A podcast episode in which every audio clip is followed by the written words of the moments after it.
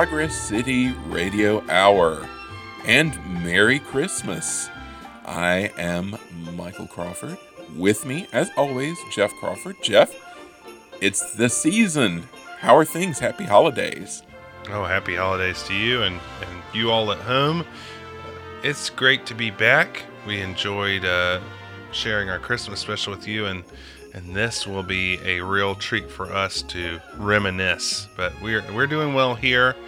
Uh, we're looking forward to uh, the Crawford brothers reuniting on Christmas Day, and uh, and hope you all are excited about your own respective Christmases as well. Yes, yes, a lot of logistics, planning, and I picture us coming in like the guys in ET that come Yeah, in right. at the end of ET, Right. and uh, uh, lots of logistics involved, but it's gonna happen. I'm really looking forward to it, and I'm hoping everybody out there is having a good holiday season. But like you said, you know, we've already had our big Christmas party, which hopefully everybody listening uh, attended uh, and uh, tuned in for. If not, you need to go back and catch that. But this is that was our Christmas special. This is our Christmas, I guess, extra special. We're gonna turn on the Progress City TV. You know, Yeah. Little- Yeah, see see what's on good old Progress City Public TV because this is a uh, a very merry something that is very dear to our hearts. That's right. It's going to be a little bit more informal and uh, than, than our usual episodes, but maybe it's a taste of of you know we've talked about our Patreon before. It's a little taste of maybe what's coming on some of our Patreon content, and maybe some later. But I'm, I'm excited to talk about this tonight. Yeah, this is this is a show for sitting by the fire, you know, scrolling up uh, YouTube, an old special on the TV, and uh, get your cup of cocoa by the fire and relive some old memories. Because what we're gonna do is we are gonna talk about the 1986 Walt Disney World Very Merry Christmas Parade. This was a classic in our household, a an oft watched VHS tape that we taped off of TV, so much that we practically wore it out. Yes. And uh, let me get in a plug here, right up front. If anybody within the realm within the uh, realm of my voice can uh, lives in the Charlotte Media Market or lived in the Charlotte Media Market in 1986 and has an off-the-air uh, tape of the Very Merry Christmas Parade, let me know because our tape uh, has sadly, in the years that followed, succumbed to uh, the deadly rot with the magnetic surface coming off the tape. So, uh, unfortunately, due to a random set of circumstances, only have left a an audio copy of that particular special because you know the special is online. You can watch it on YouTube, but an important thing about it, you got to have those commercials that you grew up with. you got to right. have those local commercials. That's you know, it's key to the experience when you've watched a video literally thousands of times. It seems like, uh, yeah, this was this was as you say a real classic in the household, and this had to have been the first Christmas we had a VCR because, uh, if I recall correctly, it was our grandparents who invested in our familial VCR. Get made it made it a gift. If if I if I'm remembering correctly, our parents will correct me if I if I'm incorrect about that. But uh, regardless, our first VCR, and of course anything Disney that came on TV had to get taped. And this was on a good old Kodak VHS tape, and man, we wore this out for years and years and years and years afterwards. Literally, I mean, we, he said it. We have worn it out, Yeah. and this was the fourth, uh, according to them, the fourth Christmas parade that was televised as such. So That's right. You know, this was really it in its infancy. And man, you can tell it is so different from the way they broadcast things today. Oh yes, it is shades of the Disneyland opening special with, as we will discuss, a lot of live, a lot of live. There's Yeah. some great great moments, but it's it's live TV to the max.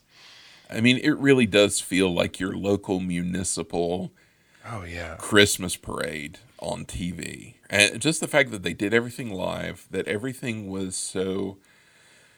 You know, today when you watch them, they shoot them months in advance, probably, and Yeah. everything's so heavily edited and produced, and you know, it's real quick cuts, quick cuts. Every couple of seconds, there's a cut. Where this is, man, they just show the parade. they Yeah. just show the parade I mean, they might talk have about it. two or three cameras on the deal, uh, and that's it. And now it's like, like you said, it's close ups, everything, um, and you can actually see the production crew, which I'll point out a couple of times during this. I mean, there's like, you see it all. It's it's charming in that way. Yeah, it's funny. As a kid, I was uh, so embarrassed by the goof ups. Like, I guess I was an anxious child and kind of uh, like, oh man, that's so embarrassing that they screwed up. But now you watch it and you're like, oh, it's it's like it's more real. You know, it's Yeah. it's authentic and not as uh, you know overproduced as you might see in the latter day. But uh, that being said, you know. We've seen this a bunch. You can see it, as I mentioned. It's on YouTube. Uh, there are several versions on there. Uh, very nice transfers. So, uh, yeah, you can catch up and watch along with us. So, let's dig into this, shall we? Let's do it. ABC preempts its regularly scheduled programming for the following special. Brought to you this Christmas morning by the Walt Disney Company. Oh, boy. Live from Walt Disney World in Florida. Holiday greetings to all of America, Canada, South America, Europe, and servicemen and women around the globe. It's the Walt Disney World Very Merry Christmas Parade. They use this opening sort of Christmas card animation with Jiminy Cricket, which they used for several years, to say, you know, this is coming to you live from Walt Disney World in Florida. right right and then uh, of course you you segue into the uh, the aerial photography which is another hallmark of this era Yes. you gotta have you have the aerial shots Yeah, the loving overhead views of the Magic Kingdom and of Epcot, and Right. with the you know the music in the background and the fanfare, it was always so exciting. Uh, because you know we've talked about this before, and when we talked about the Fourth of July parade, there were only a couple of times a year where you got to see stuff from Disney World at Right. all, and so you know we usually went about once a year and then you'd see it at the Christmas parade. So it was like getting to see something that you hadn't seen in forever. It was so exciting. So uh, we kick things off with a musical number, which oh boy in my head is so iconic because we've seen it so many times. that's right that's it right still affects the way that I hear these songs all these Yes. years later. yes This is a number with Snow White and the dwarfs. Snow White is the grand marshal of this parade. We'll get to that in a little bit, but there's a real focus on Snow White here because the 50th anniversary of Snow White is coming up. So she, uh, you know, does a little medley of Whistle While You Work and Hi Ho with some Christmas tunes. And there are just so many great shots. There's there's a lot of shots of Disney in here, which makes sense because they're they've kind of rethemed it to Snow White. So home turf for her, I guess. Exactly. There are, well, as you would expect from the time, you know, they want to promote Epcot. So there are lots of great Epcot shots. There is a big focus on the resort because back in the day, they, you know, they didn't have as much a park focus in these specials. I mean, they did have some focus, but then they also focused very heavily on the resort and its offerings outside the parks. You got Donald with a bunch of birds on him at Discovery Island, which is fun. Yes, yes, and a great little parrot, like Yeah. weird. Yeah. Uh, you've got River Country. Uh, you've got uh, another aspect of this era and the 70s as well. It, before there, you know, nowadays marketing is mostly focused at children from Disney World, but back in the day, there was a huge marketing push to market the resort towards uh, adults Recreation. yeah to Yeah. to you know couples to Yeah. even seniors And so we get a couple of real swinging 80s couples. There's one couple with tropical drinks at the Disney uh, Inn pool. Yes, with those great fountains. Yeah, those awesome fountains. There's also a swinging 80s couple playing tennis at the Contemporary, Well, naturally, yeah. which uh, you, they always had to fit in at the time. There's a really good shot of them putting up this big uh, poinsettia display in front of Horizons, which Yes. I always liked. Which I always wondered what that was. Um, Me too.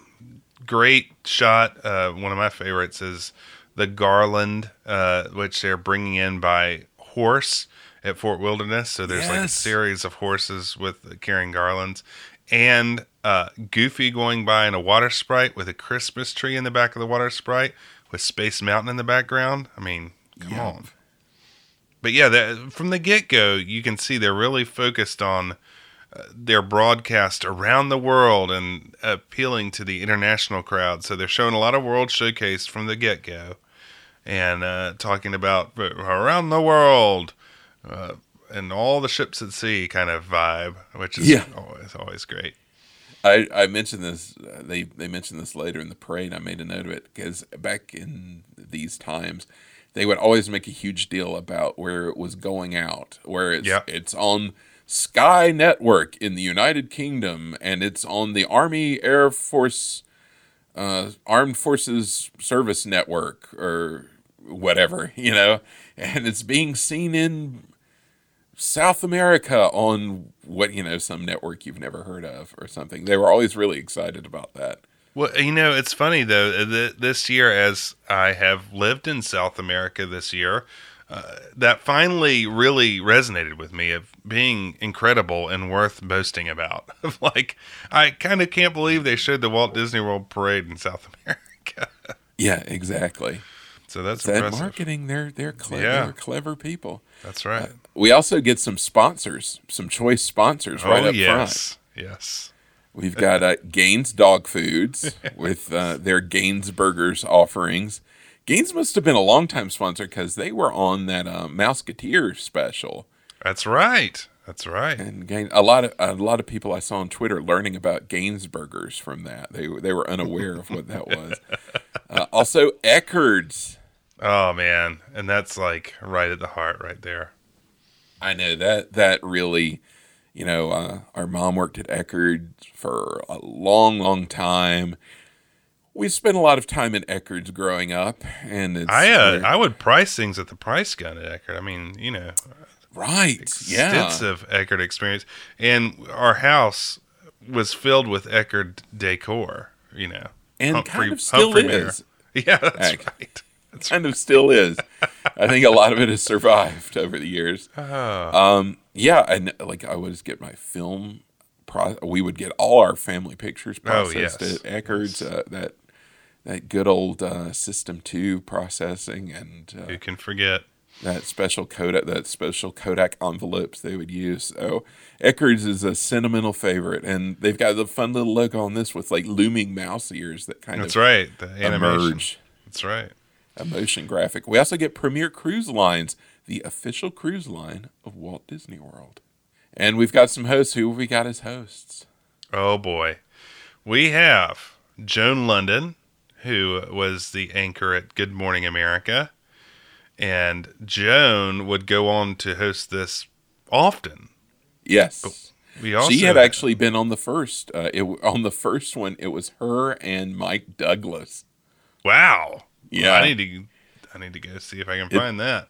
It's it's on it's it's on there. It's on there. I gotta go see that. And then uh, as a co-host is Ben Vereen, who was a star of many a musical of the era on Broadway and beyond. Big musical star. Also in uh, was it Zoobilee Zoo? Yes, yes. As as the youth of that era might know him better from Zoobilee Zoo. Uh, but yeah, also a big Broadway star too. And the uh, on the street reporter, the lowest man on the totem pole, would go on to the most fame, Mr. Regis Philbin, a young Regis Philbin. Yeah, it's weird how young he is in this. I know he had had a long career up to this point, but he is svelte and young, and um, Dark hair. yeah, right. Whether natural or not, we don't know. We yeah, well, I can't, I can't comment on that. This is, of course, where we were introduced to Regis Philbin, and it's what I knew him from for years, only from this. Right, right. And he would do this, I think, a couple more times as well. Oh yeah, he would do the man on the street for a while, and I think eventually wound up just being a host. That seems right. Yeah. In later of course, years. Alan Thicke would be the host after Ben Vereen. Uh, That was a, a dream team. The Joan Joan and Lennon Alan. and Alan. Yeah. But Yeah, and then Regis on the street harassing people. And we've got uh, parade grand marshal is Snow White. yes, that's right. As we mentioned, So we open with Joan in the booth. Uh, they've got. Where do you think this was? I started to wonder if it was actually just in what is now the noodle station or on top of the noodle station. One or Oh, the that other. could be. That could be. looked like it was kind of on that diagonal. It's it's somewhere over there, either at the plaza or the uh, Oh, the Tomorrowland Terrace. Tomorrowland Terrace. Yeah, There we go. they may have. Of course, they may have built like a booth of their own. Yes, I mean that's what I was wondering. Of course, yeah, it's it's decked out in Victorian kind of '80s neo-Victorian trappings, and you got the creepy dolls there. I had creepy. I had that in my notes. Creepy dolls. That's right. got a, a couple of spooky little dolls there. And some trees. It just it looks cozy, but Yeah, um, and uh, the castle behind her, but it's it's not like a blue screen or anything. It's actually looking out upon the plaza. Then That's it's, right. it's the real castle. And uh, she's doing a bit already. She's She is really doing a bit. she's doing this bit of where is Ben? Where's where's Ben gone? And um, welcome, but Where is Ben? where's Ben? But she also does her little plug for like you know what's coming up, and she says it's Walt Disney's birthday. Right. And I guess she meant Walt Disney World because I mean Walt Disney's birthday is in December, but it yeah that's not what she meant. It, Fifteen it years. was, uh, it's Walt Disney's birthday. it- it's Walt Disney. Yeah, celebrating 15 years. It's Walt Disney's birthday. So one of one of the one of the little flubs of doing it live. Yes, that's right. She cuts to Regis, who is kind of standing where the bus station is at Magic Kingdom, as far as I could see. Yeah, and yeah. he is uh, showing off the Ear Force One, which really is quite the character in this special. Yes, Ear Force One, very prominent.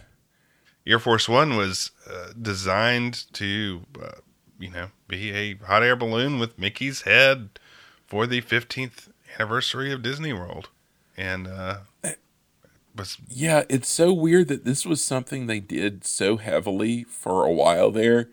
And now I think a lot of people would be like the youths of today would be like, wait, there was a giant balloon in the shape of Mickey Mouse's head. And it's like, yeah, and Donald.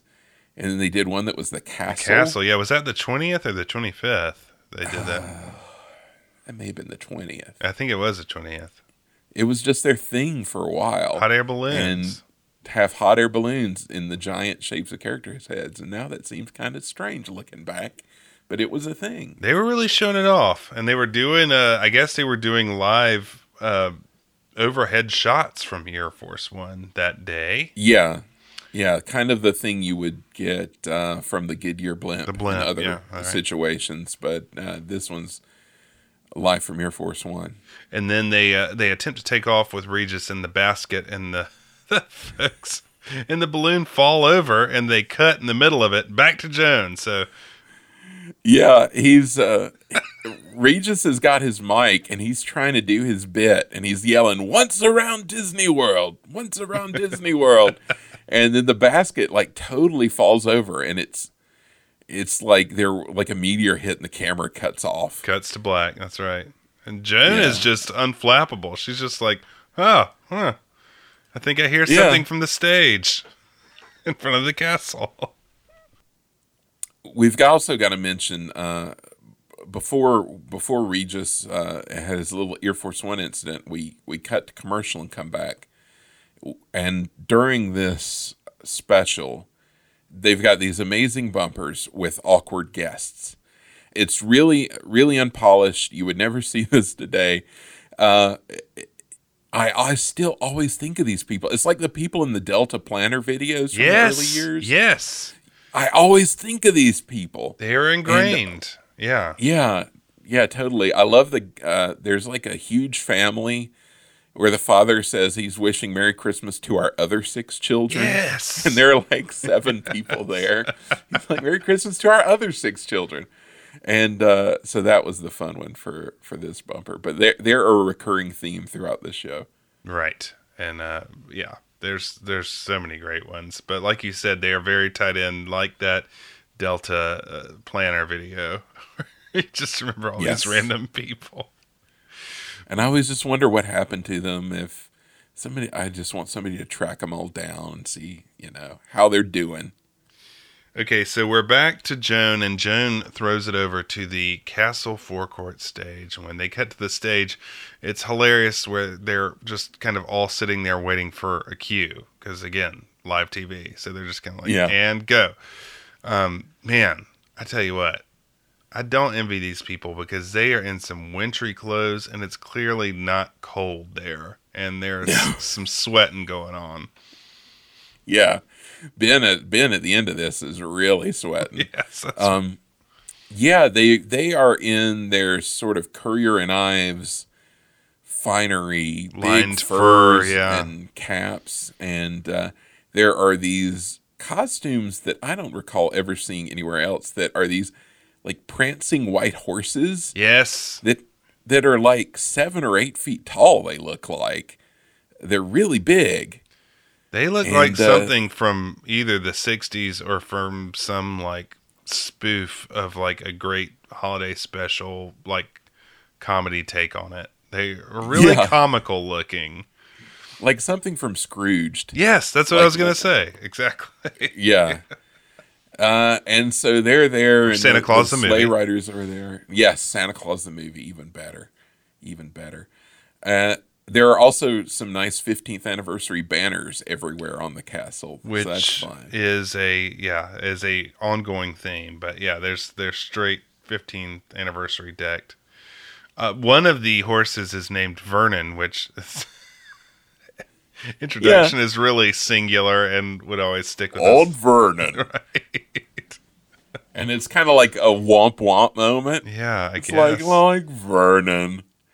I realized as I was watching this, um, we would always fast forward through this part.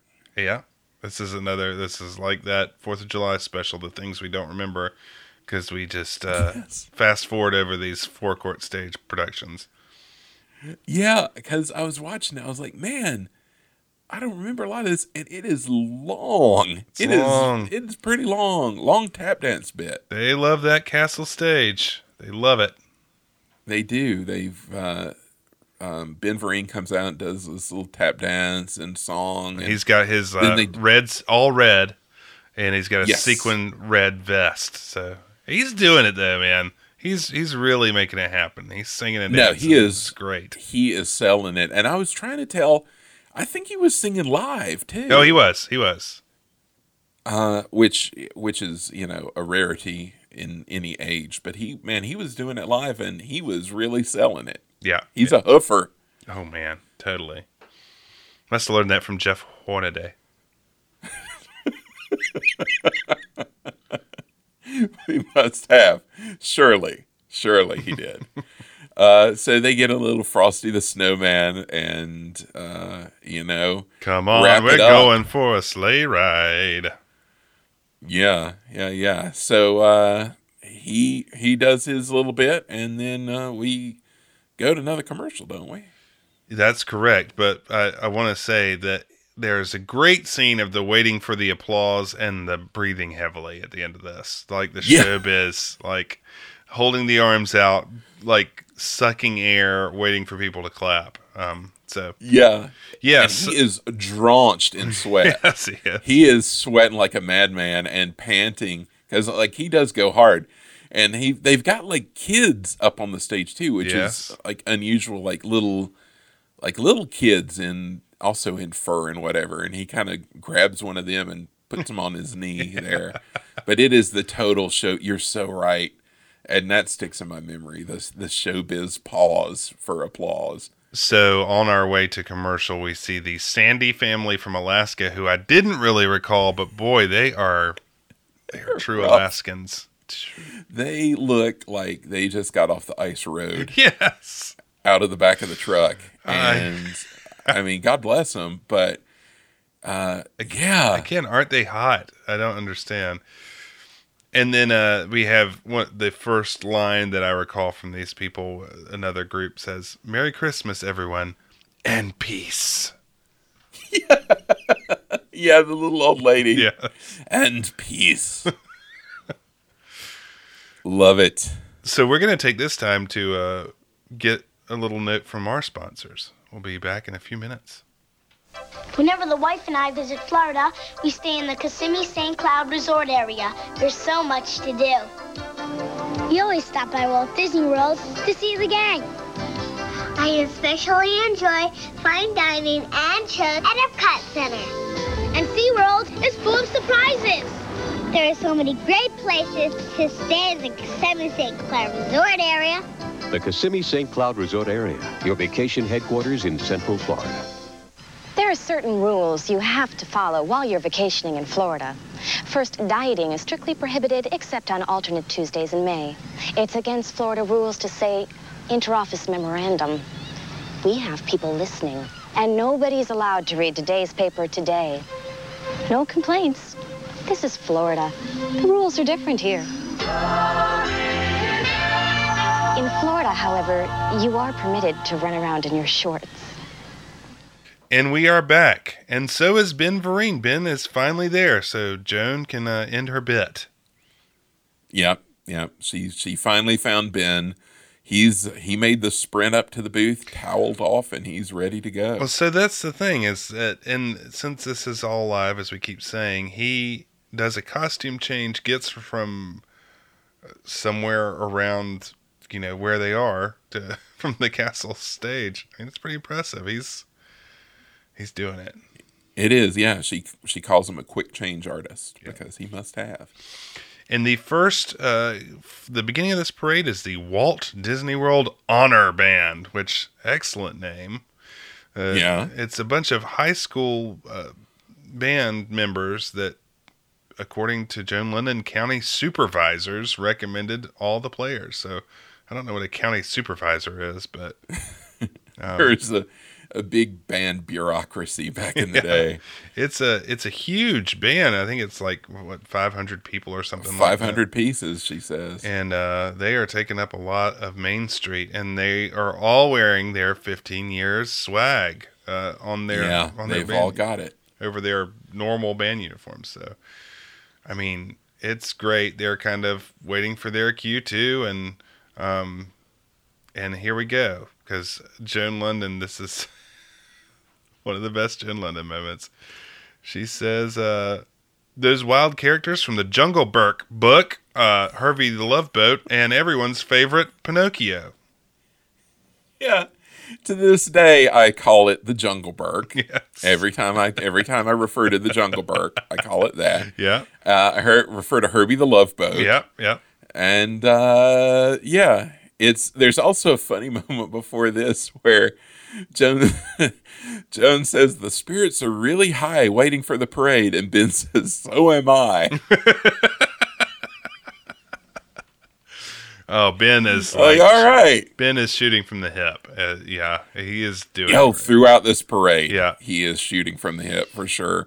But yeah, she goes to commercial with the uh, Jungle Berk book and Herbie the Love Boat and everybody's favorite Pinocchio. They really hype in Pinocchio. Too. Well, I mean, I, this is the first uh, indicator that I think Joan has a real serious love thing with Pinocchio. I mean, uh, yes, which she explains in depth later. But everyone's favorite. I, I, okay.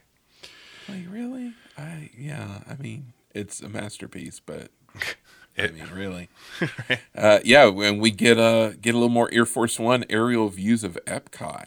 And that's to a little fun. synth version of "Let's Go Fly a Kite," which is double Yeah. double goodness.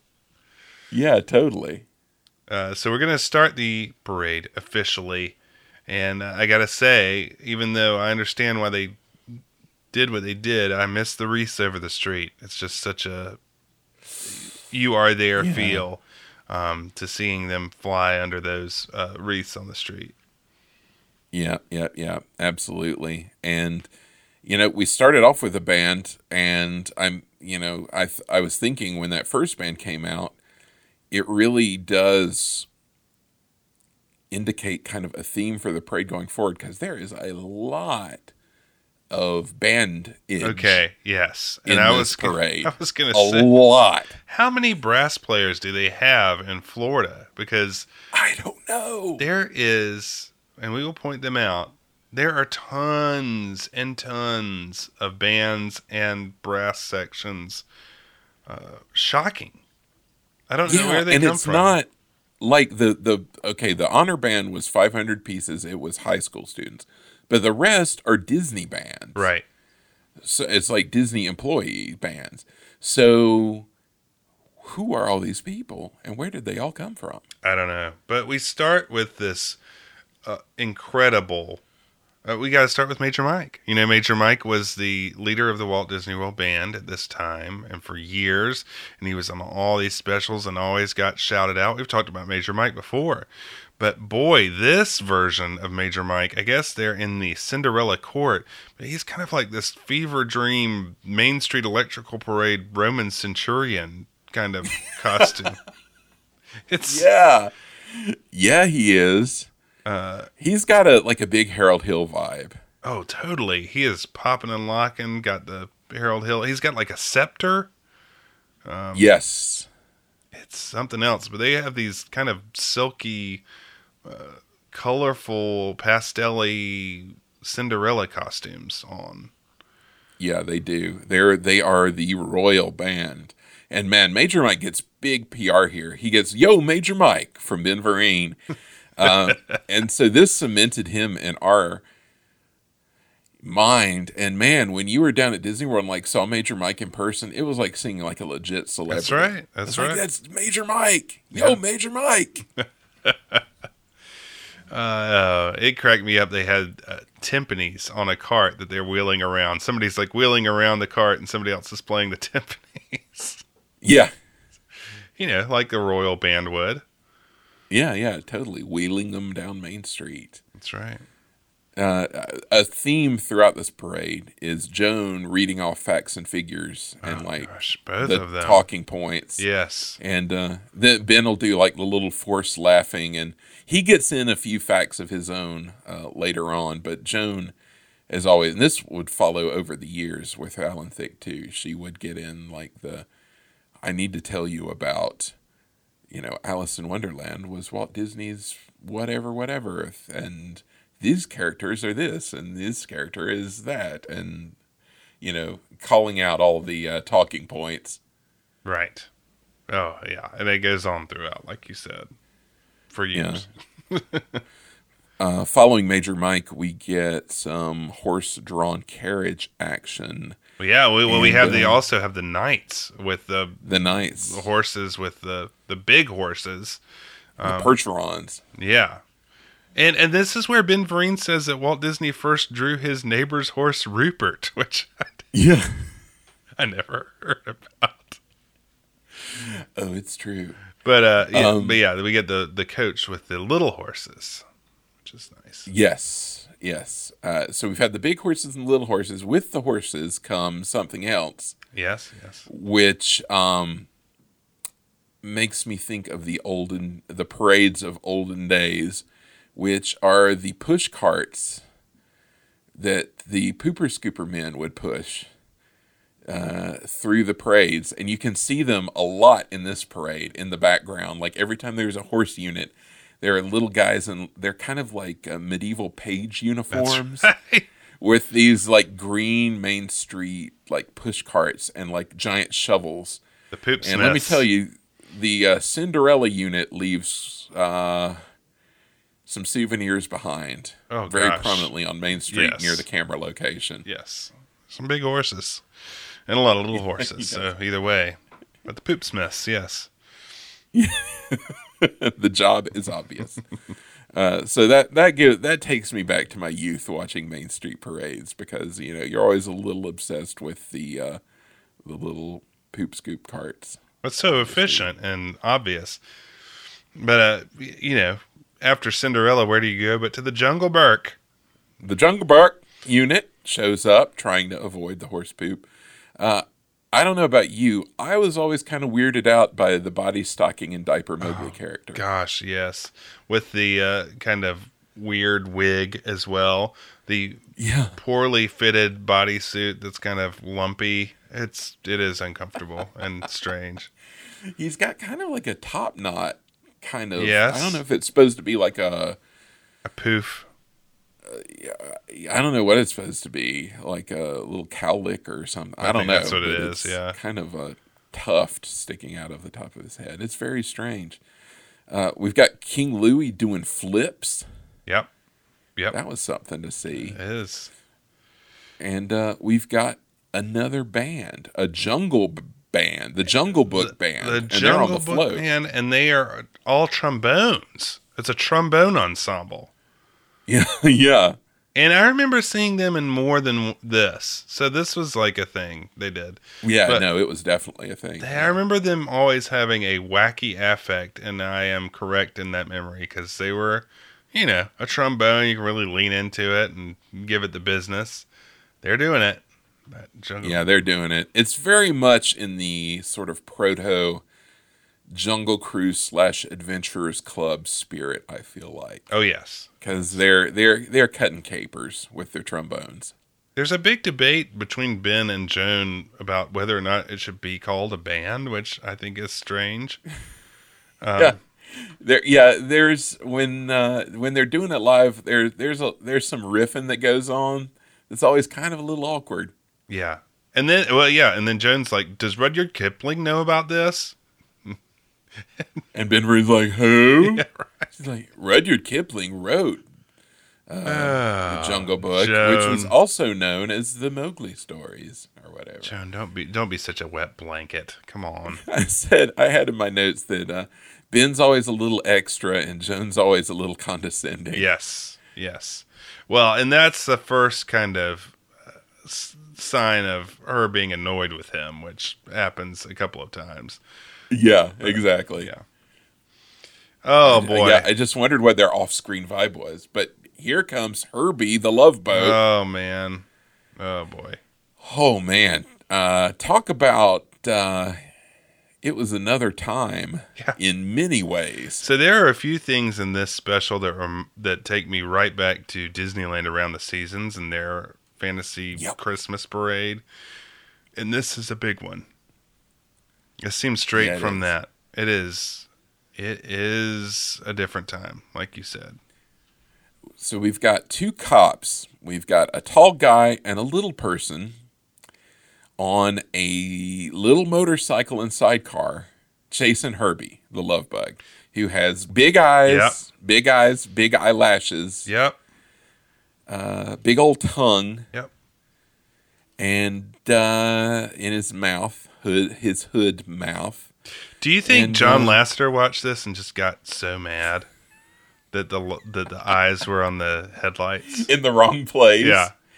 He knew that this was how it would not be. This is how not to do it. And I will show them a better way. But I mean, do it. Why did they feel it necessary to put the eyes and the eyelashes on Herbie? As a kid, that really bothered me. And it like, became I- like, what the thing was. I mean, like that became normal. Yeah. They, Yeah, yeah. To make it like a cute little like cartoon character or something. I don't know.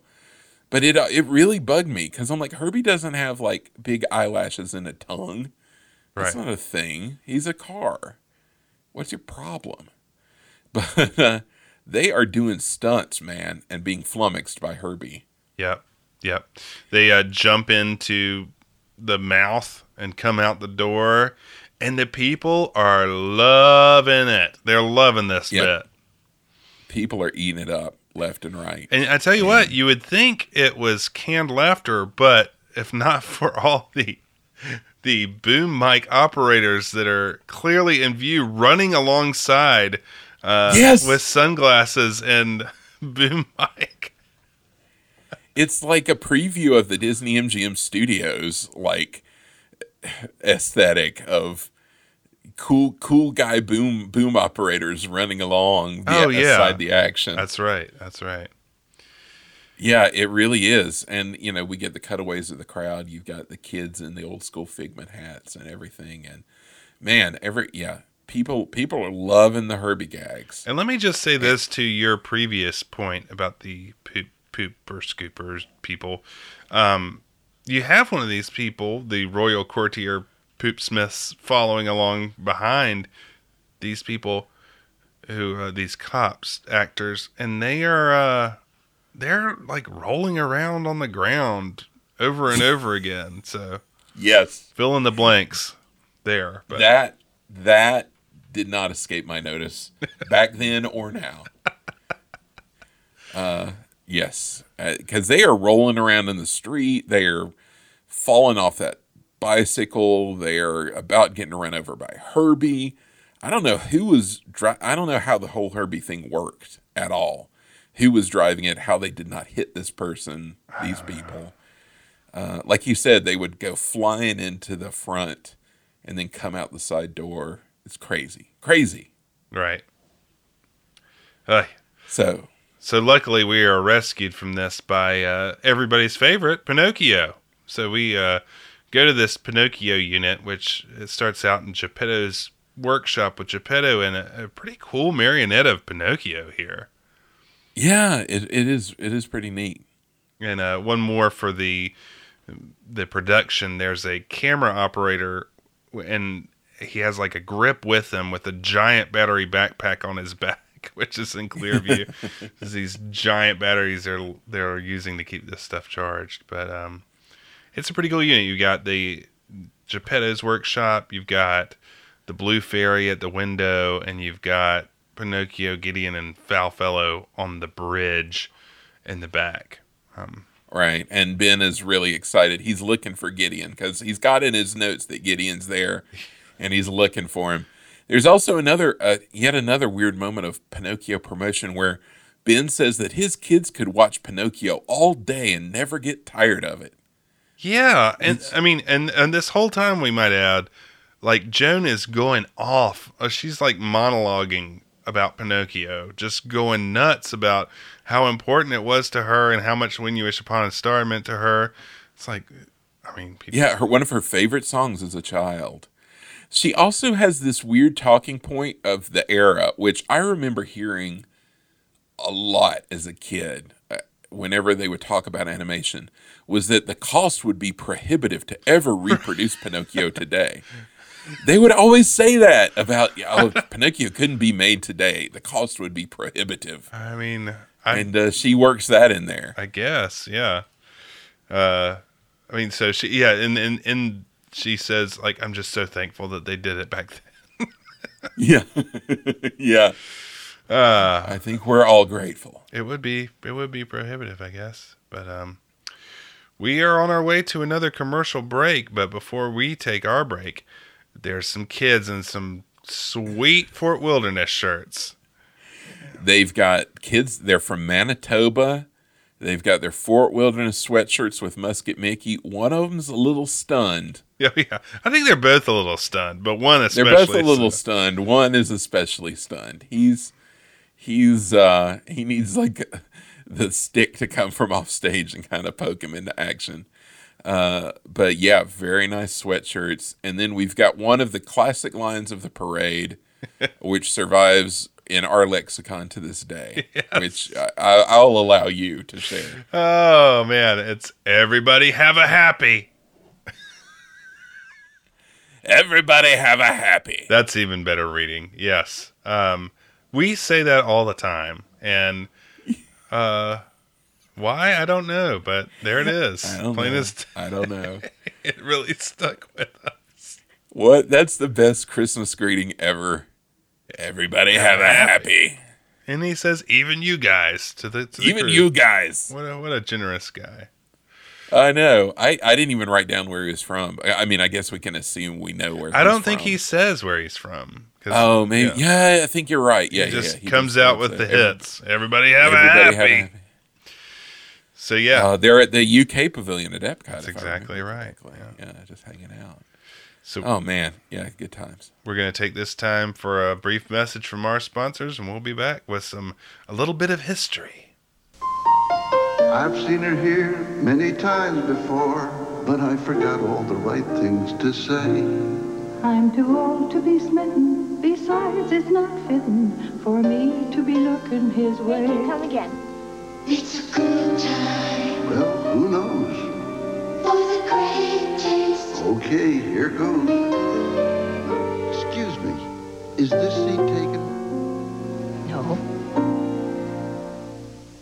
Season's greetings from Park and Shop, your favorite produce store featuring lettuce, fresh crisp heads, three for only 99 cents. Tomatoes, fancy vine ripe tomatoes, only 35 cents a pound. Bananas, golden yellow ripe bananas, only 27 cents a pound. Pecans, fancy large thin shell fresh crop pecans, only 99 cents a pound. And blade cut chuck roast, USDA and only 89 cents a pound. And only at Park and Shop on North Tryon Street and on Wilkinson Boulevard.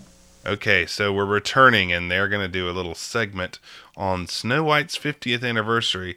But en route to their cut, you hear Ben Vereen say, I keep losing my place. which I, Oh, I didn't hear that. yes, which I'd never heard, Oh, heard man. before. That's awesome. Oh, that's great. And uh, you go into Ken Anderson alone in a little studio, which, you know, I'm all in here. Yeah, yeah. It is amazing to me. So many of my ingrained thoughts about how Snow White was made come from this segment. Yes, yes. Uh, as an adult, I'm I see Ward. They show Ward Kimball next, and I'm like, is he going to start talking about the soup scene? Because Yeah. he always does. But uh, yeah, there's so No. much of what I think about S- Snow White and its production comes from this one little bit of business. Exactly. We've got Ken Anderson, we've got Ward Kimball, we've got Adriana Caselotti in the Disney archives, I believe, because I recognize those cabinets, even though it was would have been in a different building. Uh, and I think it's great. I mean, back when they would focus so heavily on the history and still have the greats like around to talk about it. It's so much fun. And it's so concise. It, it- this is really well done. They're showing a bunch of stuff in a short amount of time. And it's mostly Ken Anderson talking. Ward Kimball's kind of peppers with stuff, but uh, they do have a soup scene storyboard, at least. I will say that. they got to get it in somehow. Yeah, um, Ken Anderson tells about how Walt pitched Snow White. Adriana Caselotti talks about how she came to do the voice for Snow White, listening. Not only talks about it, she demonstrates, which is incredible. And she Yeah, like she's talks about how she answers the phone or she's on the extension uh, and and kind of showing her kid voice and does this like ah, ah, ah, ah, ah. and just imagining somebody actually doing that on a phone call to audition and, and being heard. But She's like, and then I did this. but the amazing thing is she had that voice down just unchanged at at her age in the 80s. It's cr- Yeah, it's wild. Nuts. Yeah. Well, the idea is like she says that was never her voice. It was like a fake voice she was doing. And so she's like, so that's why I can still do it today because it was always a fake voice. It wasn't like her natural voice. But yeah, then she does it. It's crazy. Yeah. It's it's it's nutty. and of course, we get uh I mean, most importantly, we get Ward talking about the sobs. Yes, yes, that is that is great. Uh, you know, I- it is really sweet that Ken Anderson's like talking about what an achievement it is and his deference to. You know, he tells the story about how Walt tells everybody, bought everybody dinner, tells them to come back, and kind of storyboards all of Snow White and get everybody to buy in. I mean, his kind of deference to Walt in this segment is really touching. I, I love me some Ken Anderson. Yeah, it's nice. It's really good. And you know, we don't hear I think just because of the way, you know, people left us, we don't hear as much from him as we hear from other people, which is a shame because Yeah. uh, he was such an iconic figure. Oh gosh, yes, in so many ways. But uh, we are back, and we have a little uh, Snow White unit, and man, There's so there's like Snow White is at a wishing well, part of a float with Joan Lunden's kids and some other kids, and then there's just a ton of mini Snow Whites, like little girls dressed as Snow Whites, which is kind of eerie enough. But then they're on this kind of green tinselly community Christmas parade float, which really gave me intense Shelby Christmas parade, uh, with the town we grew up in vibes. I mean, it was strong. Absolutely. Yes. Oh, oh man, me too, big time. Because at first it shows Joan's kid. eh, Joan always was super aggro at plugging her kids, Showing her kids. parade. That's right. And I was, uh, as a kid, I was so annoyed by that. But so you're like, oh, well, she got her kids on the float with Snow White, huh? And like, oh, there are a couple other kids too. But then they cut away, and there are like dozens of little It's kids eerie. dressed up like It's- Snow it's White eerie to me. and uh, they're on this little like little hill of green float and just kind of floating along waving but yeah it is really like la petite academy uh, no, whatever There's a great little uh, kind of. It's like they took the deer from the railroad that is just still, but its ear twitches. Um, that's on the float. That's great. yeah Oh yeah. So, but uh, then we get the organ float with the uh, from that's also featured in the intro with has a little totemy creature carving things. Um, but then we have the hay wagon with the banjo, guitar, and fiddle, and Big Al is on the washboard bass. I, I have to mention before before we leave the dwarves that they always always had to do the gag of trying to get a host to name the dwarves as if that was Yeah. the funniest thing ever They even And make a gag that's yeah, they even make reference to doing it the year before in this. Yes. like last year you did it. Now, uh, or last year I had to do it. Now you do it. Like, uh, why is that gag always the gag? I don't know. But anyway, I don't know. so yeah, we've got Big Al on a hay wagon with country dancers. Yes, please. Yeah, always good to see Big Al getting some rep. And yet another band. It's just uh, three sort of a string ensemble, a fiddle, a guitar, and a bass. Uh, but some more musicians. That's right. And then we jump to the world of Mary Poppins, uh, which is a sudden jerk, but they've got a per- the Pearly Band, which I always love when the Pearly Band shows up, and the Penguins and Mary and Bert. Uh huh. Or as Joan says, there she is with Bert, her partner. Yes, yes. I thought that was strange. Well, I thought that was really weird. another um, weird moment of tension between Joan and Ben, where she's like, "There's only one word for this: supercalifragilisticexpialidocious." And Ben's like, "Do you mean Mary Poppins?" She's like, "No, I mean supercalifragilisticexpialidocious." Unnecessarily hostile. Why? Seems like Ben was. It was a weird response. Do you mean Mary Poppins? No. Oh, but yeah, another band, another full full band here. Um, Yeah. I mean, probably like fifteen people, right? Twenty people. Yeah. Yeah. At least. Yeah. And uh, all outfitted, all you know, dressed up like the band in the movie. And then you've got the great rooftop float, which I always enjoyed. The chim. This is a fun float Yeah. with the chimney sweeps. Yeah. Uh, ben says these guys really know their steps, and indeed they do. The chimney sweeps come out and do their thing. I also like that as they're performing, you can see behind them there's a big 15 floral display in the hub flower garden there between the trees, uh, uh, like a giant 15 coming out where the partner statue is today. That's right. It was so cool. They they would have great floral designs there back in the day. There's a great rounded one that they would have when there was nothing going on. Um, Yeah. with kind of the little, you know, Victorian kind of floral. But yeah, the 15 little cake was great.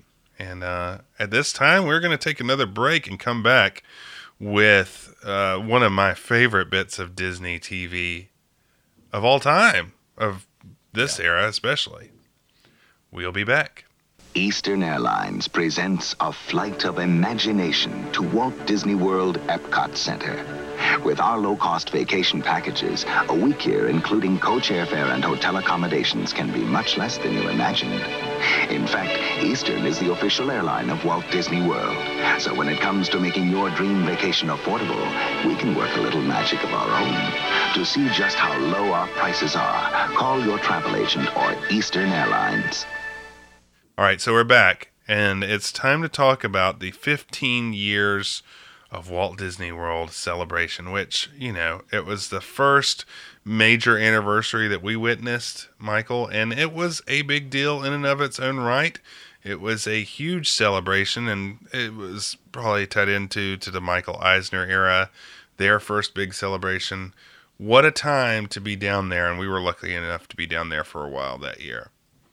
Yes, it was a big deal.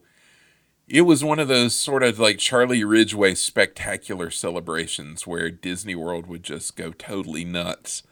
And uh, they'd give away a car a day at the turnstiles. And, you know, with your ticket would go through the gift giving machine and you could win swag of all different kinds and you know they had the big 15 years parade there was a song that was the 15 year song which we'll hear in a minute and it was just one of those things where like local news stations and pm magazine would cover and like all the media outlets would go down to disney world and get wined and dined and have reports about it. And it was just a really big deal and it was when we were really starting to get into the age where we really kind of knew what was going on and can remember it. And it yeah it was it was wild. And what's so crazy to me is it's 15 years which is now not a long time at all. But at the time it was like oh man in the distant past 15 years ago disney Oh, I know. started. I know. but and, we've come so far since then. Oh so many things have happened. And like now that's like what? Like since Soarin' opened in epcot pretty much.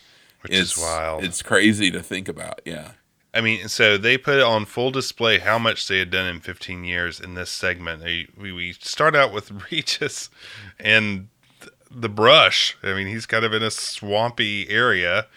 And then they go on to show this montage of uh, Disney World being developed and a year by year kind of highlights. And we used to watch this so many times.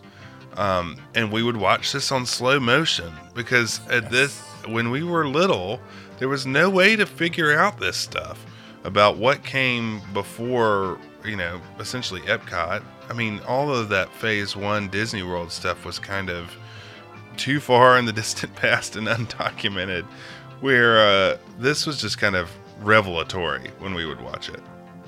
Absolutely oh man you read my mind when i was watching this and making notes this was the segment. Like you said it's one of your favorite disney segments of disney tv ever. It absolutely is one of mine. We you know we said we watched this parade a million times. We watched this segment of the parade a billion times. Yeah. Because we would rewind and watch it rewind and watch it. Like you said we watch it in slow mo because it's fast. it cuts fast. Yeah, yeah. it's really really fast. Like shots because it does like a year by year counter down in the corner starting in 1971 and it get man it goes fast. And so you would and get a couple of frames really of different things. And we would slow mo trying to figure out what this stuff was because uh, it really is crazy to think like there was no like widen your world or passport to dreams to figure out what this stuff was. Like i didn't even know what grad night there's a shot of an old 70s grad night neon sign over the space mountain load which area is so bizarre. Yeah. Which is really weird and i didn't know what that was. There's so many things from the early period that confused me when i was a kid and didn't know the history. Uh, they've got the shots of like the groundbreaking of spaceship earth with like the big like golden like outline of spaceship earth and there's there's just some crazy stuff. Opening a space Man. mountain. Yeah, oh yeah. all this Yeah. cool stuff a lot of festivities uh, the america on parade. Yeah. Uh, and you know every attraction as it goes through the year it's the attractions that opened that year. Showbiz is gets promised So this is which I didn't know what that was. so yeah, we man, we watch this so much, and shout out to Regis in the intro uh, when he's going to give the history of Disney World.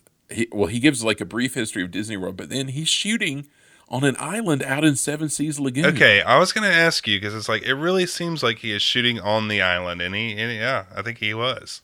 I mean, that's the only way you could get that perspective of the Magic Kingdom. I think he's out on the lagoon for sure, and he's just kind of in the brush. Right.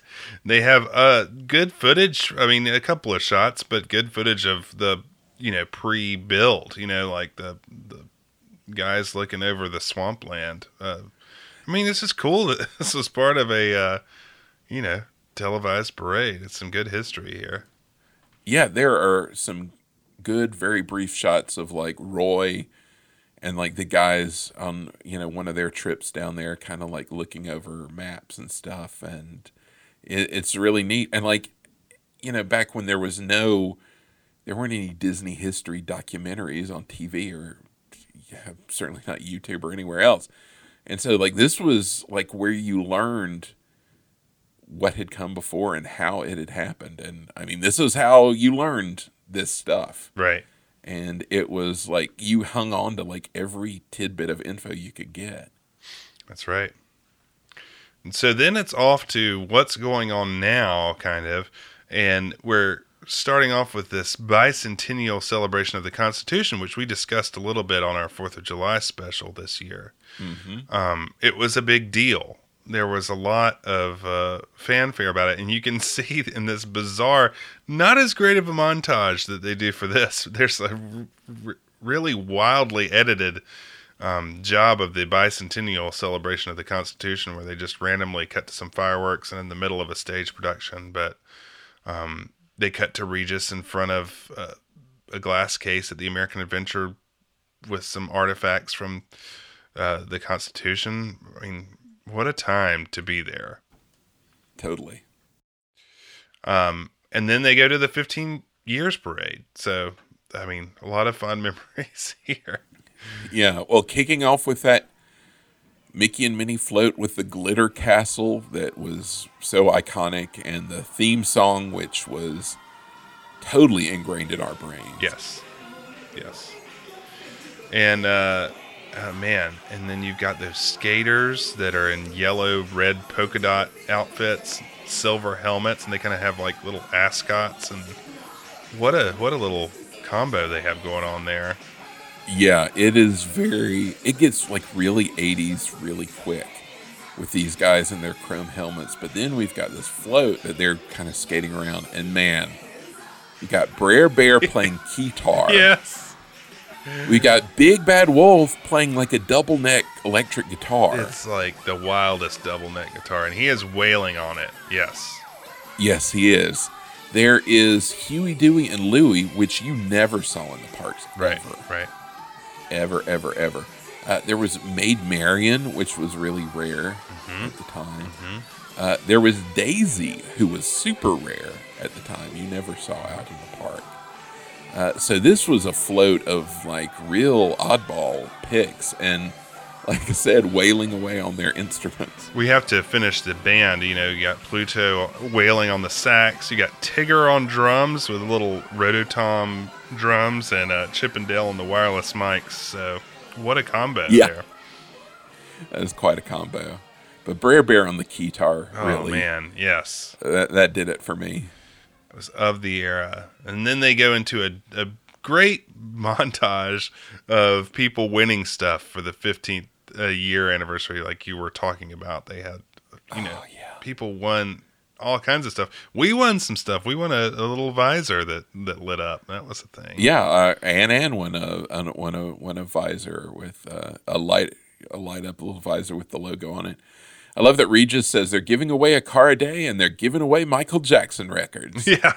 It says, yeah, from a car down to a Michael Jackson record. But man, this montage of people winning a car is pretty hilarious. And I want, if only it would show up on eBay, one of those giant silver keys with the 15th logo on it. I know not Those are only sharp. uh, are they sharp, but they uh, are the same shape as your uh, your first car, your Pontiac Bonneville The- key. The exact same shape as the Bonneville key. I, I thought the exact same thing. So, uh, yeah, it it pulls on my heartstrings at many levels. Uh, these people are amazing. I like the girls that like are like screaming back Yeah. and forth over the turnstiles at each other. Yeah. And the guy who needs his smelling salts. I was gonna say he gets a little philosophical. There's a lady who gets uh, scared by Mickey kind of sneaking up on her at the Epcot entrance. It's it's all Yeah. good stuff. Good stuff. At just your average Joes. That's right. Winning cars. Uh, They Uh-huh. cut to uh, Regis on Main Street interviewing somebody in a moving car, which is, cracks me up. Oh man, like he's doing like a walking walk and talk, walking next to the car as the car with the family drives down the street. Well, and they've got It's like a cast else. member driving the car, so they're stuck in there like sardines, just kind of squeezed into this car. So, I mean, and Yeah. it, this car is like a maroon. I don't know, is it a LeBaron uh, or something? It's it's LeBaron-ish. Like that. It's like the Yeah. boxy. Uh, it wouldn't be a LeBaron because it's a Chevy. I mean, I don't know if it's an early Lumina, but anyway, it's just like the box maroon with dark maroon uh, interior. It's very Uh-huh. perfect. And the family, it was the daughter who won it. A- As he, as Regis says, Julie, how are you? And she says, 10. so she, mis- she misheard, which is understandable considering it was pretty loud out there. But uh, yeah, their 10 year old daughter won them, a, won them a sweet maroon ride. She, uh, you know, she didn't know what to do. She seemed like she was very lost in the headlights, which is understandable. Yeah, she was. Uh, yeah, at that age, I would have probably been under the seat in the back seat. But yeah, she. It was definitely deer in headlights is a good way to put it. And uh, Regis has a little talk with her dad. Goes to talk to dad of, first, of course. You know, man to man, and uh, they have a little chat as Regis is walking down the street. So yeah, it's something else. And then we get the, of course, the castle float and the, The immortal float. That's right. And you have the most 80s, perhaps, of all 80s people on this float with their gym hair wigs and just do. That's totally what it is. Yeah. yeah. The Castle Singers. Oh, there we go. It's uh, a, everybody's got their own name of their ensemble. Yeah, yeah, yeah. So they are Jim Wig is a perfect way to put it. That is, they are rocking out. And then we get the Christmas tableau, as it is referred to. Yeah. I don't quite understand this. It's like, and now the Christmas tableau. It seems like And it should be the- bigger than it is if it's going to be called the Christmas tableau. a tableau. Yeah, this is a small float with the uh, singers from who we saw with Ben Vereen earlier on stage in their finery and the kids, and they're just kind of crammed onto this little float coming down the street. So Yeah, it is it is a tableau in miniature. I guess. And then, uh, yeah, I mean, evidently it's some Disney cast members and some kids. I don't Local kids, local yeah. kids. But um, and then we're gonna hit an Alice in Wonderland unit. So that, again, this is like this feels like Disneyland around the seasons, where they're just kind of throwing some units of the classic films together. I mean, these like are extended units. Like this Alice unit is is large. They're just like Yeah, it is. putting all their stuff that they have in with some Christmas stuff in the middle, kind of thing. Yeah, absolutely. You got another And then with the 15th anniversary in the middle of that, right. You got another band. yet another band. You got the Queen of Hearts, you've got the Marching Cards, and you've got another band. that is not like small. It's another big band. Yeah, it's it's crazy. Uh, ben Vereen makes a big big mistake here, and uh, Joan later calls him out on it. I mean, brutal. Yes, passive aggressive or just aggressive aggressive. Uh, yeah, you've got rolling teapots and you've got uh, this big rolling teapot and these dancing flowers. I love the flower costumes. Yes. Uh, they always stuck in my head because they were from this, and then they were on the cover of a Disney News. when we were Yes, kids. that's right. That's right. and uh, they're they're really pretty flower costumes, much like the ones in the movies. But Ben blows it big time on a factoid. Yeah, he uh, he says, "Do you know what they call these flowers in the in the uh, in the movie?" They're called the bread and butterflies, and uh, Joan just kind of lets them sit in it because uh, you know you have Alice on the mushroom, and after Lets it- that go by. Yeah. It moves on. yeah. Uh, the mushroom float is very interesting. It's very large, and it kind of looks like this kind of Victorian fainting couch mushroom hybrid. Yeah. Steam. It's like quilted. Yes. And It's, Alice. it's a giant pink, and an, it's really big, an enormous pink quilted mushroom. Yeah, to the point where she's almost up against these wreaths in the middle of Main Street. I mean, she's like way up there. Yeah. And uh she is wearing like a dark blue kind of velour dress, which looks like Yeah, I mean that is. has to be like from the 70s. It just does not look on model of what she would do now. It's no, not at all. Yeah. Um It's her cold weather gear. But yeah, then sure enough, the bread and butterflies come out, and man, Joan is savage on him. She is. He realizes his goof up and confesses. And she's like, Well, yeah, I knew you'd figure it out. What did she say? I, I was going to let you figure it out. Yeah, Just drops the boom on him. Ay, ay, ay. Um, It's not like the, oh, yeah, it's like the, oh, I knew. that's right. I was just going to let you Yeah. figure it out That's right. and admit it. Rough, man. Rough. They go down to the to Regis for my favorite on the street segment where he's asking people what their favorite uh thing their favorite part of thing to do at Disney World is and this one lady says the merry-go-round and it's like the Billy on the street, Billy Eichner. He's like the, Yes. the merry-go-round lady, please, and just walks on to the next person. Um, and at the end of it, you know, like he's going, it, it's it's very Billy Eichner in general because he's like, "What do you like? What do you like? What do you like?" And somebody's like, uh, "We like the haunted mansion," and he, at the end of it, he says, "That's their favorite thing at Walt Disney World. What's yours?" And just kind of walks off and puts the mic. down. Yeah.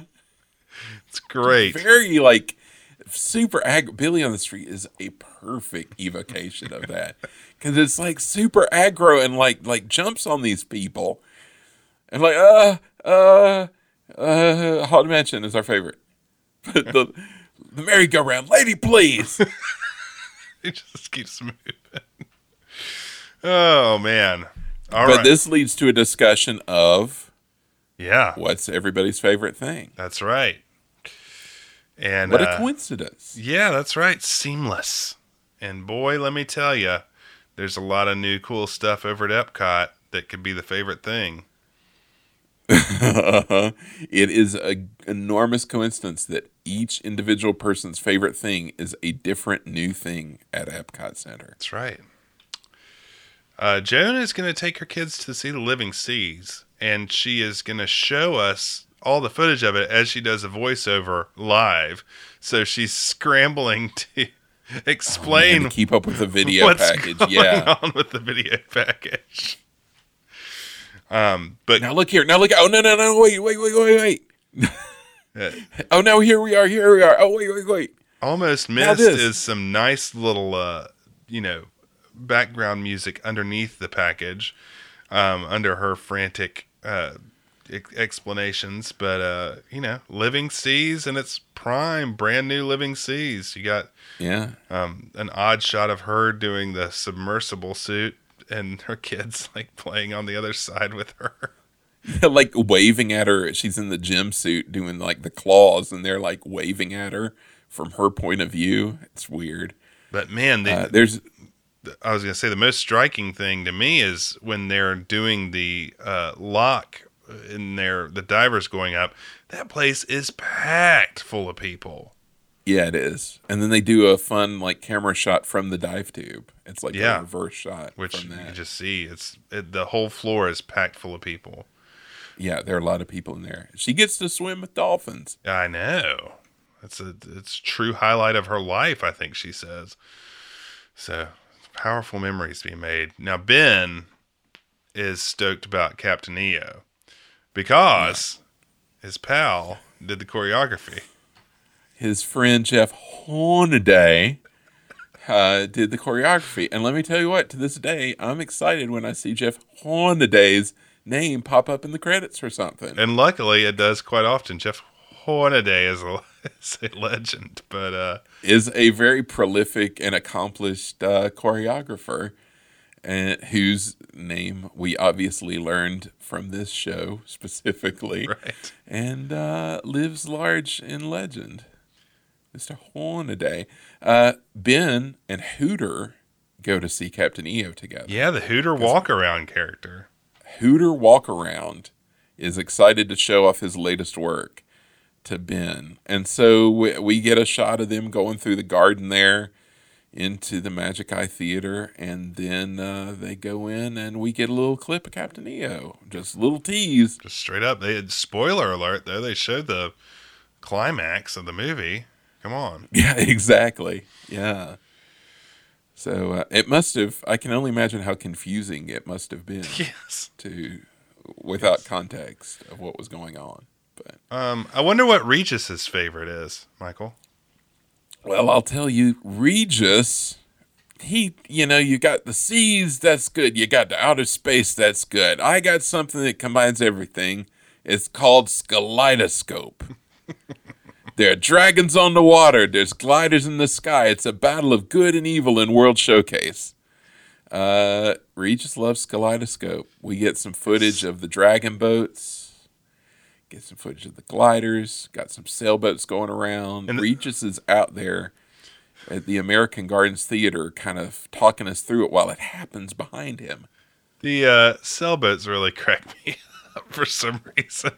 I'm like, yeah, well, because they're so close, they're yeah. coming by him, and they're like super close in the background. Well, and the, which brings me to my other point. This all seems so very dangerous. I cannot believe they ever did this. This seems totally dangerous in it every really way. Does. It's like it really does. All these tiny planes flying around in close, you know, proximity over World Showcase Lagoon. Right, like right over everything and everybody. And I mean, they are chopping up that lagoon. Uh, like those boats are coming by and they are waking big time. And like the lake is just roiling behind him. Yeah. And it's crazy. These poor sailboats and of course don't have a chance. They're just yeah, the sailboats around. are just puttering. Uh, of course, it ends with one of the gliders like literally buzzing him. Um, and he like flails off to the side and he a wise guy or something? It's crazy. so it, and they yeah. had like really prepped for that because it was like they had a two camera little cut reaction to it. Yeah. Uh so odd. And then you know they cut back to joan who is she is flapped. You know she's usually unflappable yeah. but she is like did you see that? That's crazy she's like kind of doubled over in her chair, like, oh, I can't believe it.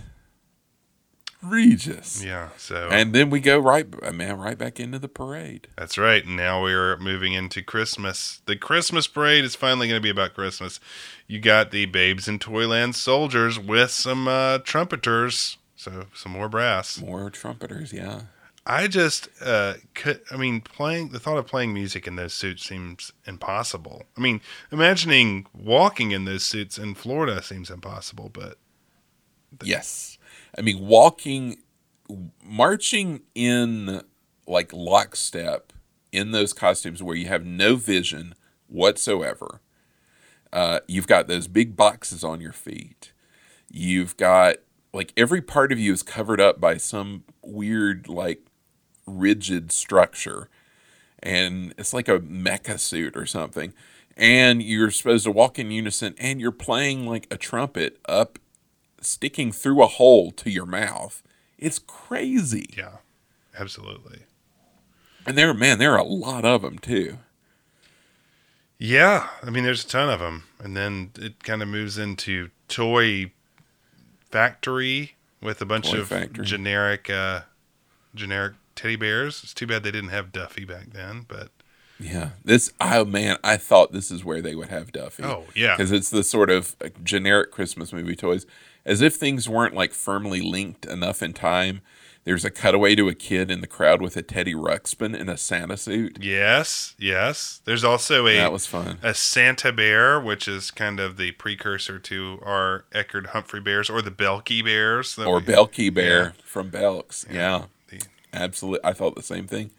There's also prominent Raggedy Ann and Andy placement, which I thought was weird because those are kind of like licensed characters, but they're not Disney characters.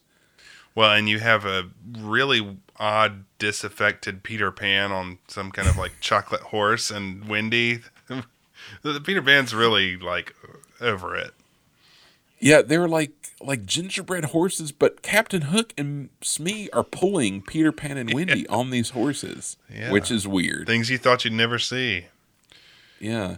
Uh, we got dancing gingerbread men. Yeah, got to have them. Got Mrs. Santa and her gingerbread house, which is pretty cool. Mm-hmm. We've got uh, dancing snowmen and Christmas trees, which are fun. Man, and and some of them, the trees look to be slightly hazardous. Yeah, a little bit. Yeah. Kind of tilting back and forth. Um, we've got Bill Justice reindeer. Yeah. You got the Glockenspiel ladies in their Santa suits, which is Those I like those suits. Those are uh, these are kind of foxy glockenspiel ladies. yeah, yeah, definitely, and uh, that's another shade of a a lost decade. This is not, yeah, it's looking back. Yeah, it is. It's um I mean kind of rocketty, Mm-hmm. but le- less Rudy Tooty than that, but in that vein. And uh Jones starts to kind of bid us adieu, starting to kind of bid us adieu, and uh gives a shout out, you know, there's there's always more to come, says Norway and Disney MGM Studios are on the way soon. That's right. And then in the future. we got the big guy himself. Santa, but not in the parade. He's in Ear Force One. Of course. Did we mention Ear Force One?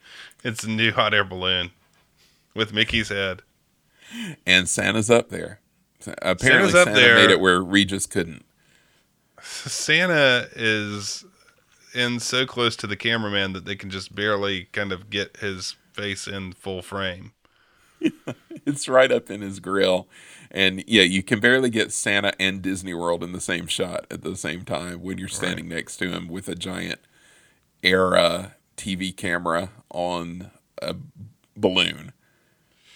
Right.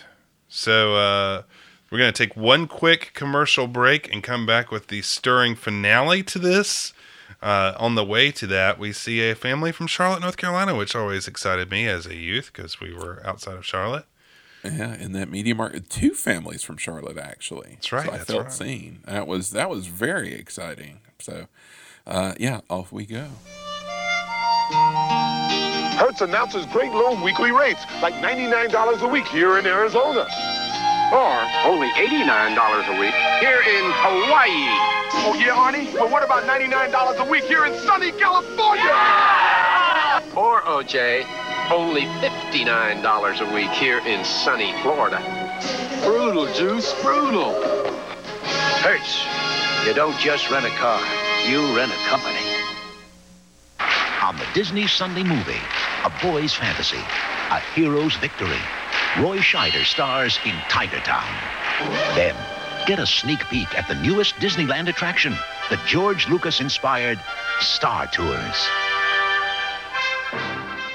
All right, so how do you end this thing, Michael? A moment we we talked about this on our Fourth of July special.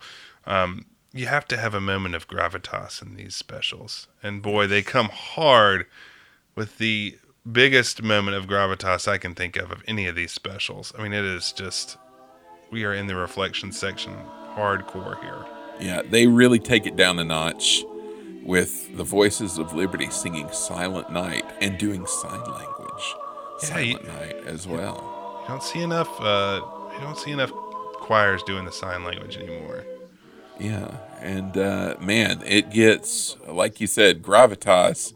Man, it's time to start thinking about the meaning of the season, and so uh, we get uh, Jolly Prince Ronnie from the White House giving his remarks and uh, reading scripture at length. I know. I mean, imagine. Uh, you know, Ronnie was no stranger to Disney stuff, but this is uh, hard to fathom.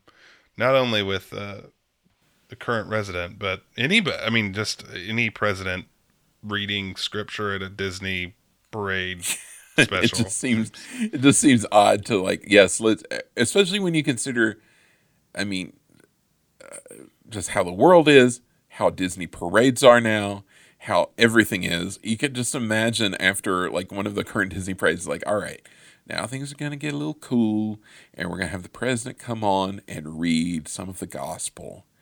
And that's how we're going to close things out. It just it's it seems really strange now. But man, they they jump right into it. Not only do we get Ronnie, we get Margaret Thatcher, and uh, they do a little put her put her in a little window with uh, the UK pavilion and cast members in the background. And this kind of becomes a thing where they're doing they're showing the pavilions and the figureheads. Um, yeah, so I'm like, okay, they got Reagan. That's, uh, I mean, he always did these kind of things, but it's it's still kind of crazy to think about now. Uh, but then, okay, we got Thatcher too. That's kind of impressive. Uh, so, uh, yeah, we got Li Xiannian, the president of the People's Republic of China. And so, yeah, I did not remember this, and this blew my mind. I did not remember this either. And I don't know how. Like, I definitely remember, like, the Reagan thing was kind of a fixture of this era. But when the president of China popped up, I was really surprised because I don't remember that at all. That is wild. I mean, could you even imagine? And uh, there's a great little, you know, they got the dragon uh, out in the China Pavilion and some other dramatic dancer out there while he gives a little message. Wild. Yeah. And then we just go around the lagoon. We got the ambassador, we got ambassadors from Italy, Canada, and I want to stop with Canada because the ambassador to Canada is like a Carl Sagan tonal doppelganger. It's like yes, Carl Sagan is. giving a Christmas message. It's incredible. Oh, he sure is. Oh, that is spot on. I wondered because I thought there was something so reassuring about him. Yes, and that's what it was. It's amazing. Uh, well, we'd like to thank you from here in Canada. That's right. Uh, so yeah, Italy, Canada, Germany, France, uh, Japan, all their ambassadors, but poor uh, Morocco and Mexico, uh, we only get cast members. Yeah, but, inter- international program folks, fellows. Fellows, yeah. Uh, Saeed from Morocco and Elza from Mexico. Uh, World Showcase fellows. So good for them. But they did great. So, yeah. Yeah. Uh, so yeah, a little trip around the world. Hopefully they can meet someday and broker a peace deal between Mexico and Morocco. Exactly. That oh, Card Walker would be looking down from the clouds with a smile. My his dream finally come true. That's right.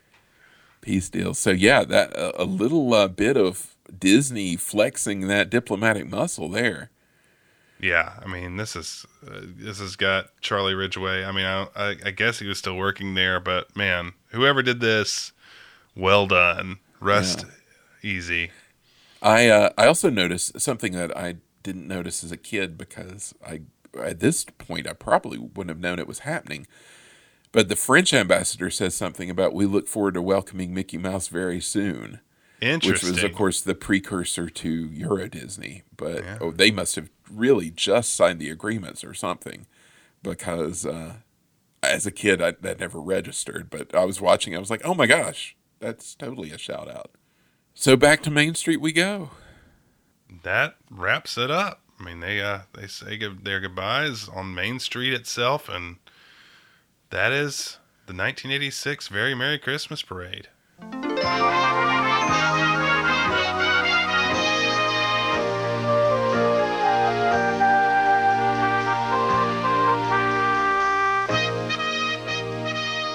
Oh man, trip down memory lane for sure. I know. I was telling you before we started taping, there's so much of this that is just imprinted into my brain. And uh, as we've said, there's things that we oddly quote from this that is just makes you wonder. Um, but we do. It's uh, yep, yep, we sure do. Uh, it's just one of those one of those things I hadn't seen in a while, and uh, man, it just comes rushing right back.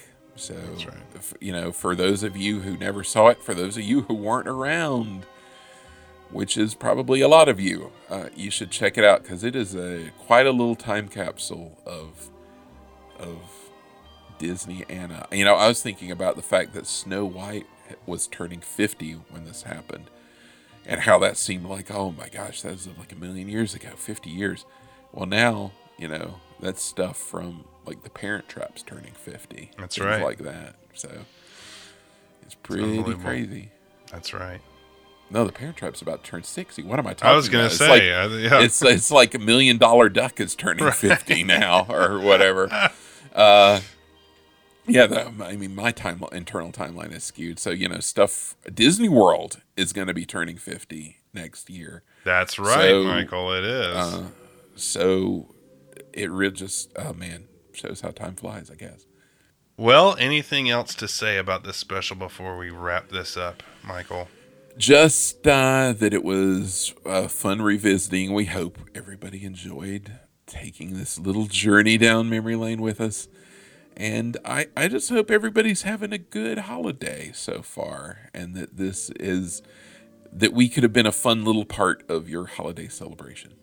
I know we, as Michael said on our Christmas special, we come from Christmas stock, so we really geek out at this time of year. If you can't tell from our, you know, however long this is, talking about a Christmas parade from, you know, 40 years ago or 35 years ago, we like Christmas. so whiz. we hope if uh, you like Christmas that you've enjoyed these. Michael, do we have any new Patreon subscribers? We do. We would very much like to give a shout out to the newest folks to join the train. Lots of good friends this weekend. Uh, you know, a, a friend to a person. Uh, so many thanks to those who have joined. We've got Erica, pal Erica.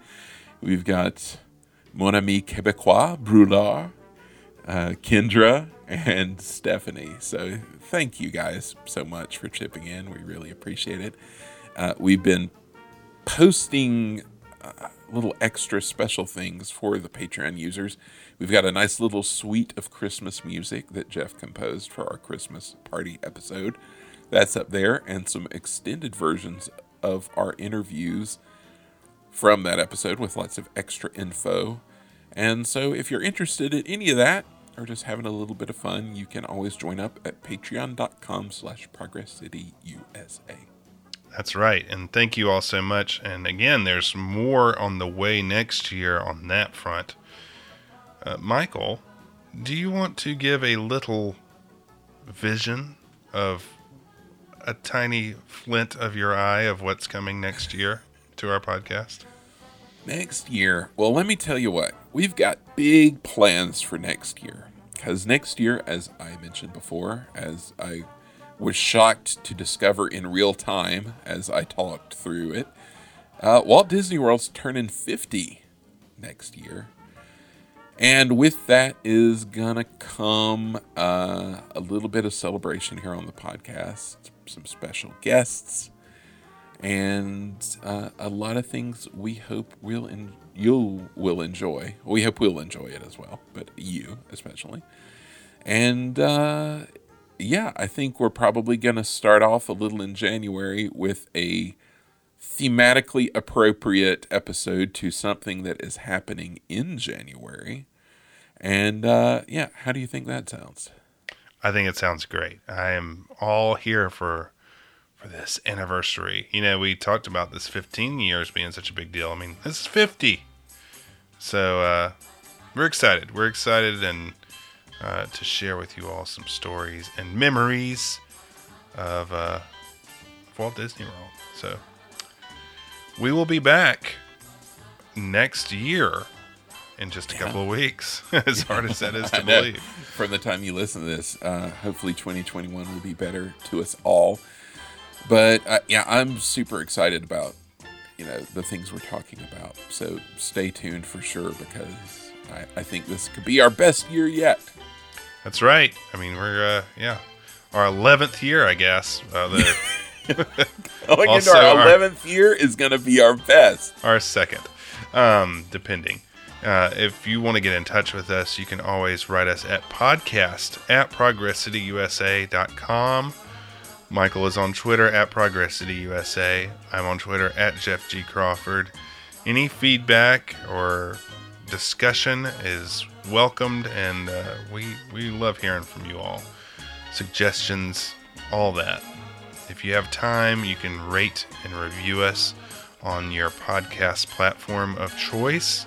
That always helps us. And uh, mainly, thank you. Thank you. It's been a great year. We've said that a bunch during all these reflective episodes, but it is true. Uh, for us, this has been a great way to spend all this pandemic, you know, quarantine time doing this, hanging out with each other, and hanging out with you all talking about it. So thank you for that. Everybody have a happy. That's right. Have a happy. We'll see you in 2021. Merry Christmas, everyone.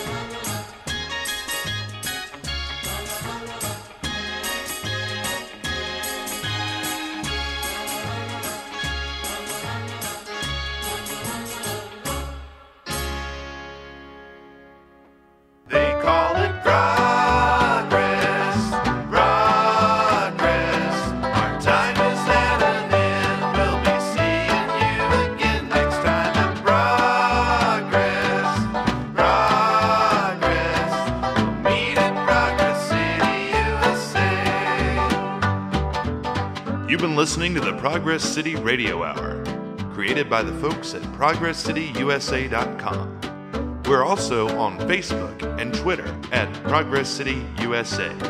If you want to contact us, please write podcast at ProgressCityUSA.com. The Progress City Radio Hour is recorded at Arbor Ridge Studios in Chapel Hill, North Carolina, on the web at arborridgestudios.com. The title theme was composed by Jeff Crawford, whose music can be found at jeffcrawfordmusic.com. Please join us again soon for another Progress City Radio Hour. They call it progress.